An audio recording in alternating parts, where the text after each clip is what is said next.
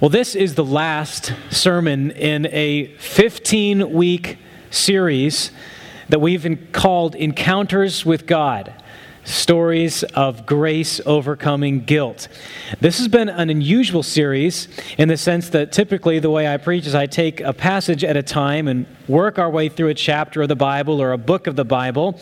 This series, we've dropped down into different parts of the Bible to focus on an episode in which God Himself confronted a human being.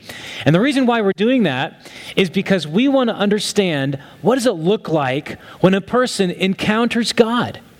That's why we've called this Encounters with God. We started the, from the very beginning, after Adam and Eve sinned. And God spoke to Adam and Eve in the garden. He called out to Adam and he said, Adam, where are you? We moved on to Cain and Abel right after Cain had murdered his brother. And God calls out to Cain and says, Where is Abel, your brother? We moved on and we took two episodes from the life of Abraham. One in which Abraham has this, uh, hears the voice of God promising that he will inhabit a country that he's not even seen, and that he will have descendants that are as multitudinous as the stars in the sky. And Abraham sees his vision of God passing through these two rows of slaughtered animals. God is saying that he's going to keep that promise no matter what. We looked at Moses. Moses sees this bush and it's on fire, and he turns aside to look at it. And upon further inspection, he realizes that although the bush is on fire, it's not consumed. The green leaves of this desert bush are not withered into charcoals because of this fire. Rather, it is on fire, burning but not consumed. We looked at Isaiah uh, before that, we looked at, at, David, how David was given a promise that he would have a, a dynasty and that his ultimate descendant would be the King of Kings and the Lord of Lords. We looked at Isaiah. He has this vision of the Lord high and lifted up with angels who are saying, Holy, holy, holy. We looked at this encounter that Peter had with Jesus Christ. And finally, we ended with the encounter that we, then we looked at the encounter of Paul on the road to Damascus and ended with John's encounter with the risen Christ in Revelation chapter 1. Now, all these encounters with God that we've looked at have something in common, at least one thing in common. And I, I, hope that you've been thinking about this even as I've just kind of reviewed this for you. The thing that all these have in common, at least one thing that these have in common, is that they all have the element of the supernatural, the miraculous something out of the ordinary happens. Like God speaks to Samuel in a voice Samuel could hear. God appears to Moses in a bush that's on fire but not burned up. Paul gets knocked to the ground on the road to Damascus by this laser beam like shaft of light. And, and he says, Who are you, Lord? He has this encounter with God. All of these encounters have had some component of the supernatural or the miraculous. And this raises an important question for us today. Because we have to ask ourselves this question Is it even possible for us to have an encounter with God? Or are these episodes and antiquated stories that we read about etched into the margins of history books by superstitious ancients that may provide some amusement for the modern reader or some inspiration for gullibly religious people? Because each one of these episodes have had some element of the miraculous, of the supernatural, we, we look at this and we think, but is this for us today? Like, how does God encounter us now? Is it even possible for us to have such a life transforming experience of God's glory today? And before we answer that question, I want us to consider how important it is for us to know. In each one of these encounters with God, the individual who encountered God his or her problem was, was solved, was met. Adam and Eve were, were drowning in their guilt and sense of shame. And in that encounter with God, God gave them the first glimpse of the good news, the gospel, that would rescue them from their sin. Moses, for example, was responsible to lead a nation from their captivity in Egypt. And God was telling him who he was and why he had the power and the authority uh, to allow Moses to lead them out of Israel. Paul, self righteous, running along the road to persecute followers of Jesus, muffled by his own pride and self made religion, needed to be met by Jesus and realize that there was nothing he could do to have a right relationship with God on his own apart from the merits of Christ. In each one of these cases, the person who met God encountered exactly what they needed. Elijah, flattened like a pancake in his discouragement, needed an encouraging word from God. And this is an incredibly important thing for us to ask. Is it possible for us? Do we ever find ourselves off course in life, or ashamed, or fearful, or guilty, or discouraged. And in each case, it's an encounter with God that turns guilt into forgiveness and fear into courage and despair into joy. So, this is no theoretical question. What I ask is it possible for us today to have such a life changing encounter with God? It, it matters. It really matters because we need this.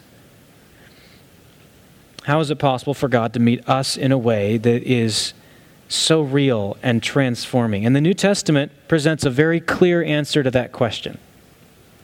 We find it all throughout the New Testament, but it's stated especially clearly here in 2 Corinthians chapter 4 and verse 6.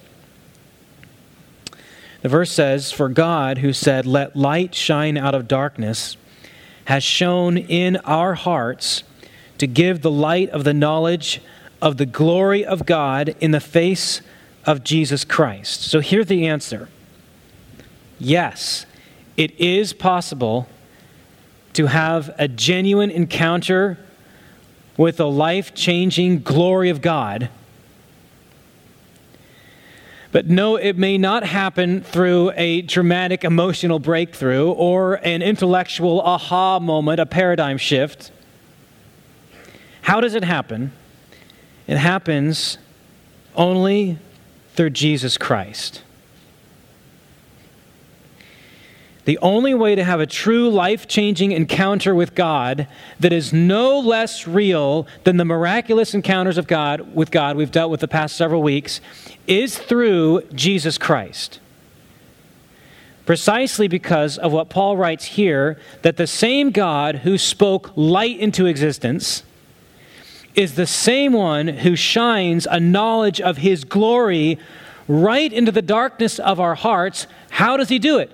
Through the face of Jesus Christ. In other words, this it is only through Jesus, who he is, and what he has done that we can have an encounter with God.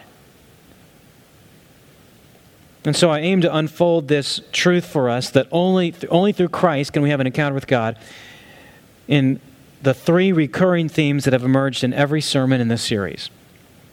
Every episode that we've looked at has had these three themes in common. First, a truth about ourselves, a truth about God, and a truth about His grace. Okay? So only through Christ can we grasp the truth about ourselves the truth about God and the truth about the grace he offers us. And we're going to see this not only from this verse, 2 Corinthians 4 6, but also from other verses throughout the New Testament. All right, so let's look at this. How can we have an encounter with God today? It happens through Jesus Christ because only through Christ can we first grasp the truth about ourselves. Do you want to know who you are? Do you ever have a hard time figuring out who you are? It seems like adults, we adults should have figured this out a long time ago, but sometimes we find ourselves confused. Who am I? There's an ancient Greek oracle that's inscribed, that was inscribed at the temple of Delphi, and it says this two words Know thyself. And this search for self knowledge, for understanding ourselves, has continued through the ages, and it's often a theme in books and plays and movies as the central character is trying to understand who am I? It's so ironic that throughout the ages, we human beings simply don't seem to understand ourselves. And we're constantly trying to figure ourselves out. The person who supposedly should know you the best, yourself, is apparently the one who knows you the least. How strange is that? The question is okay, how will we know? How will you know who you are? Are you going to rely on other people to tell you? Can you rely on other people around you to tell you what they really think about you? Have you ever gone throughout the day and at the end of the day you realize there's something terribly wrong with your outfit or your face or something? And you look at yourself in the mirror and you realize, I've gone around the entire day and nobody ever told me that. it makes you rethink who you have for friends, right? I mean, why, why is it even possible to happen? Why? Because sometimes people don't want to tell you what's true about yourself. In fact, some people guess that a lot of human society and our social interaction revolves around flattery and deceit. It's sometimes painful both for the person telling the truth and for the person hearing the truth. And that's true on such a trivial level. How much more is it true on a deeper level of who we are as individuals? But suppose we did hear the truth about ourselves. Suppose we were told really who we are or what we're like. Would we even believe it? Would we even be willing to receive the truth? I mean, the fact is, we are sometimes afraid to look in a physical mirror, but man, we're afraid to look in the mirror and understand really what we're like. This is what Paul is talking about in Romans chapter 1. He, he says that human beings became futile in their thinking, and their foolish hearts were darkened. Claiming to be wise, they became fools and exchanged the glory of the immortal God for images resembling mortal man. This is also what Jeremiah writes in chapter 17 and verse 9 of his prophecy. He says, The heart is deceitful above all things and desperately sick. Who can know it? Like, who can even know their own heart? And even if we were to hear the truth, how would we be willing to receive and believe what is true about us? Is it really as bad as we suspect? What we've said is that only through Jesus can we understand ourselves. How is that true? Because Jesus, in dying on the cross for our sins, tells us how sinful we really are. You want to know the truth about ourselves? Here's the truth by his death for our sin, Jesus tells us we are more sinful than we had even believed, even understood. Why? Because it took the perfect, sinless Son of God to die for our sins. What a statement about our condition that we are so sinful that Jesus died for our sins. Can you bear that truth? Not unless it comes with this second one that Jesus' death for us tells us how loved we are. You see that at the same time that Jesus tells us our true condition, that we are so sinful that it took the death of the Son of God to make our sin right, it also tells us how, how truly loved we are. Yes, we're more sinful than we had even imagined, but we are also more loved than we had even hoped. That is the message of the gospel. How can we hear such a message? How can we understand truly our true condition? It's only by understanding who Jesus is and what he's done for us. Only through Jesus Christ can we know ourselves.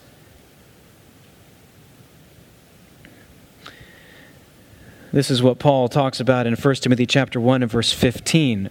I, I want you to listen to this first. You don't need to turn there while I read it for us. Paul writes this the saying is trustworthy and deserving full acceptance that Christ Jesus came into the world to save sinners, of whom I am the foremost. Now, understand what Paul is saying. He's saying, I am, for all I know, for all I know about myself, and for all I know about what Jesus has done for me, I, have got to be the worst possible sinner. But that statement doesn't result in despair for him. Why?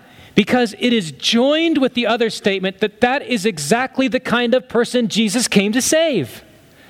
See, this is what Jesus meant when he came to earth, and he was talking about the people that he came to save. I have not come to call the righteous, but who to repent? It's the sinners, those who know about themselves that they are desperately in need of a Savior. The Son of Man came to seek and to save, he says, that which was lost. We see this illustrated so beautifully with the story of Zacchaeus. Zacchaeus is a famous story partly because of its humor and partly because of its depth, how, how important it is for understand. Zacchaeus was this little guy in stature, so small he couldn't see over the heads of the crowd in order to get a glimpse of Jesus. But Zacchaeus was also great in wealth. He was a tax collector, a chief of tax collectors, which meant that he was in charge of people who would extort others out of their money in passing along funds to the Roman government, they would charge whatever they wanted for themselves. And that's how they got so wealthy. And Zacchaeus is right in the middle of all this extortion and taxation, but he wants to get a glimpse of Jesus. And so this wealthy, dignified man scampers up a tree to see Jesus. And little does Zacchaeus know that Jesus has been looking for him because when he passes that tree, Jesus looks up and sees behind the leaves wealthy, dignified crook Zacchaeus and says, Zacchaeus, come down. I'm going to go to your house today. You know, Jesus, after he goes to the house of Zacchaeus, uh, after he goes to the house of Zacchaeus, the religious leaders are grumbling about it. Why? Because Jesus has gone to, to eat with a man who is a sinner. And you know what Jesus says at the end of that story? He says, Exactly. Because that's the kind of person that I've come to save. It's to seek and to save that which was lost. Yet Jesus tells us who we are, and apart from Christ, we won't understand ourselves. Apart from Christ, we'll be so inclined to deceive ourselves about who we are. Jesus alone can tell us, yes, you're a sinner, but yes, you are so loved that I came to seek you and to die on the cross for you. You see, only through Christ can we know ourselves. Only through Christ can we grasp the truth about ourselves. But here's the second theme that we've seen only through Christ can we grasp the truth about God. Only through Christ do we grasp the truth about ourselves, but only through Christ can we grasp truth about God. Now, throughout history, people have had very little trouble believing in a God or the gods, depending on how many they think there are. Everybody, not everybody, but most people have some idea that there must be something out there this is what the psalmist is talking about in Psalm 19:1 when he says the heavens declare the glory of God. And yet what people can't seem to agree on is what God is like. Everybody has this idea that there is something out there, something responsible for our existence, but who is this God and what is he like? Here's a couple questions that we wrestle with. Is this God completely just and righteous, requiring absolute perfection. The judge of the earth who will make everything right? Or is he a God of mercy who will just sweep all the wrongs under some cosmic rug? What kind of God is he? If he's a God of justice, we understand that we do want justice for this world. When unfair things happen to us, we cry out, Make it right. We cry out for justice. And yet, in our very cry for justice, we realize that we are condemning ourselves. Because woven right into the fabric of our hearts is our evil nature, sinful nature. And yet, we know that we need a God of mercy who can forgive is God completely righteous or is he completely merciful? Is he a just judge who will hold, evildoers to account or a merciful God who forgives sinners? How can he be both righteous and merciful? And again, here's where we see the truth only through Jesus Christ and what he's done. Because only through Christ do we see how God pours out his righteous wrath upon sin. Yes, God does judge sin. Yes, God is a holy God. That's why Jesus Christ died for sin. And yet, in dying for sin, God shows his mercy. This is what Paul is talking about in Romans chapter 3.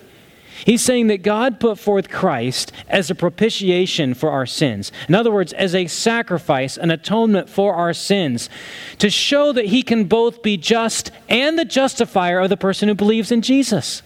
How is it possible for God to declare sinners to be righteous? It's only possible because the righteous one, the sinless one, Jesus Christ, the Son of God, died in the place of sinners. That's how it's possible.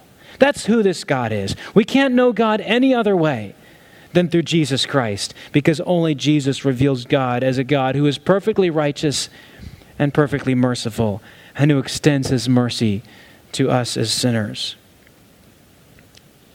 Only through Christ can we grasp the truth about God. And third, only through Christ can we grasp the grace that God offers us. Only through Christ can we grasp the grace that God offers us realize that over and over again throughout this series, we've emphasized this that where sin abounded, what? Grace did much more abound. And we found that grace abounded in the least likely of places. When God confronted Adam and Eve after they had sinned, he speaks to them in order. He speaks to Adam and says, Adam, what have you done? And Adam passes the blame on to Eve. That's so characteristic of humans, isn't it? And then Eve is confronted, and Eve passes the blame on to the serpent. And so God deals with them in that order, and He speaks to each one in turn to the serpent, and then to the woman, and then to the man, and He pronounces the judgment on them. Where would you expect to find the grace of God in that? In the most unlikely of places it is in God's curse on the serpent.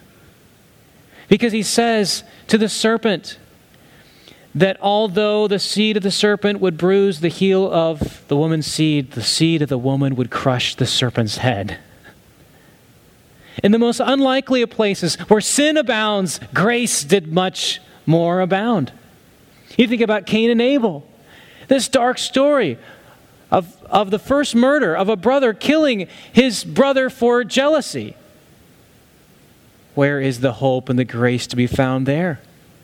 God says to Cain, The blood of your brother is crying to me up out of the ground. What is it crying? It's crying for justice. The writer of Hebrews tells us that the blood of Christ speaks better things than the blood of Abel, whereas the blood of Abel cries for justice, the blood of Christ cries for mercy. Where sin abounded, grace did much more abound. We see this in every episode, in every encounter with God. That it was the moment when we realized that we are sinners, that what we have done has made us guilty before God, that God extends His grace to us.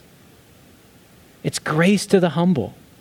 That's why Peter writes in his first epistle in chapter 5 to humble yourselves under the mighty hand of God. That's where grace is to be found. God's grace abounds over sin.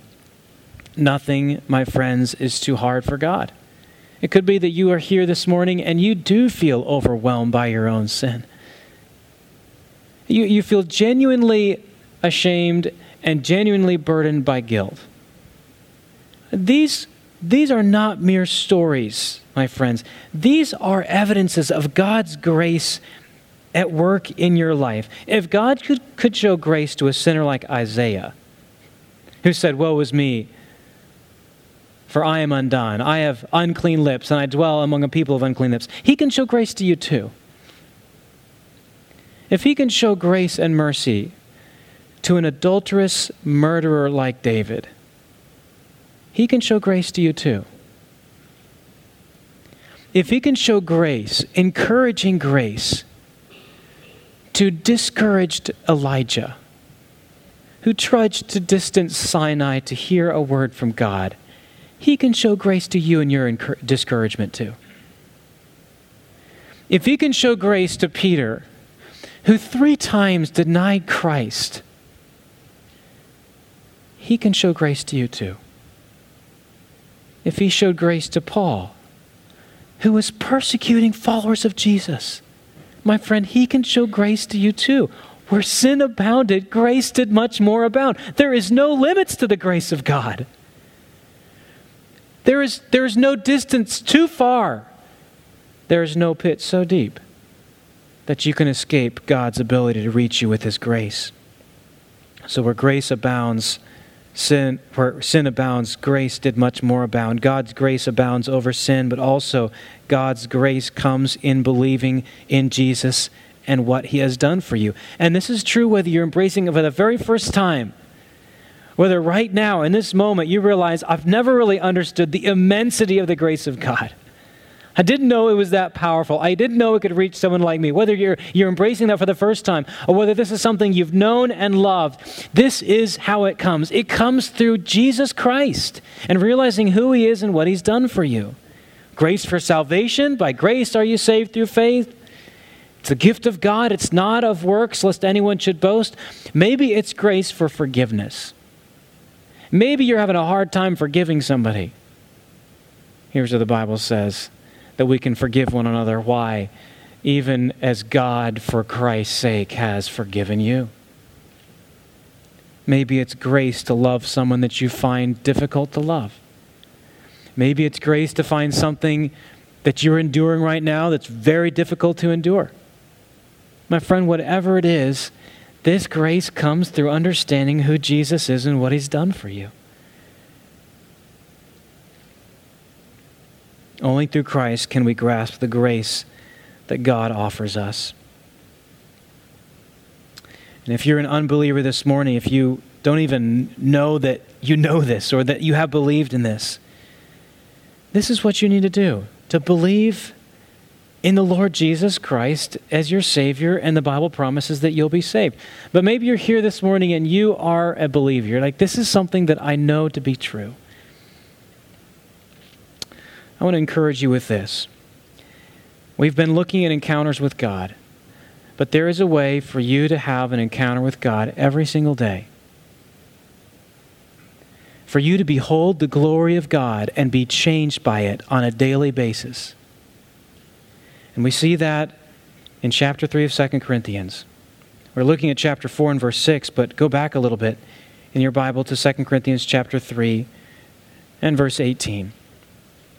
Look at this, my friends. Paul writes, And we all, with unveiled face, beholding the glory of the Lord, are being transformed into the same image from one degree of glory to another. How can you have such encounters with God that genuinely change you? Not just pounding you by guilt and shame, not just motivated by pride, but a change that is real and genuine that comes from the inside out. Here it is it's as you see Jesus Christ and his glory in the Word of God. This is how you change. This is how you behold the glory of God. This is how you see sin for what it is so that you could turn away from it. This is how you see the glory and the attractiveness of Jesus so that you turn toward him. This, my friends, is how we grow in grace and in the knowledge of our Lord and Savior Jesus Christ. It's by having a daily encounter with Jesus through his word. That's how we grow. That's how we flourish. That's how we thrive as believers. And as the glory of God fills your heart through Jesus Christ, you will, as this verse says, be conformed, be changed into that same image from one degree of glory to the next. What does that mean? That means you're increasing in Christ likeness. That's the goal of your life. That's what God is doing in your life right now. Every circumstances that he's every circumstance that he's brought about in your life right now, he's doing so that you'll be more like Jesus Christ. And that happens as you behold his glory in his word. It could be that for some reason you have lost the wonder of, of the glory of God. That to you the things of God have become somehow mundane or trivial. That you don't value it like you used to. Paul writes in Colossians chapter 2 and verse 8, as you have received Christ Jesus the Lord, so walk in him. Behold the glory of God through Jesus Christ and find your heart leaping with joy because of what he's done for you. It could be that you have piled up around yourself all kinds of anxieties or resentments or lusts or pursuit of little trinkets that have deafened your ears against the voice of Christ. Do whatever you need to clear those out of the way so that you can behold the glory of God in the face of Jesus Christ. Jesus was speaking with his disciples. We have this recorded in John 14. And one of his disciples asks, tells Jesus this Jesus, show us the Father, and that would be good enough for us. And Jesus said, Have I been so long with you, and you have not known me? Whoever knows me, Jesus says, knows the Father. This is how God speaks to us. He speaks through us through Jesus Christ, who shows us that we are more sinful than we had ever imagined, but more loved than we had ever dared hope. That He is both righteous and merciful, and that He extends our grace, His grace to us, so that the story of our lives can be a story of grace overcoming guilt.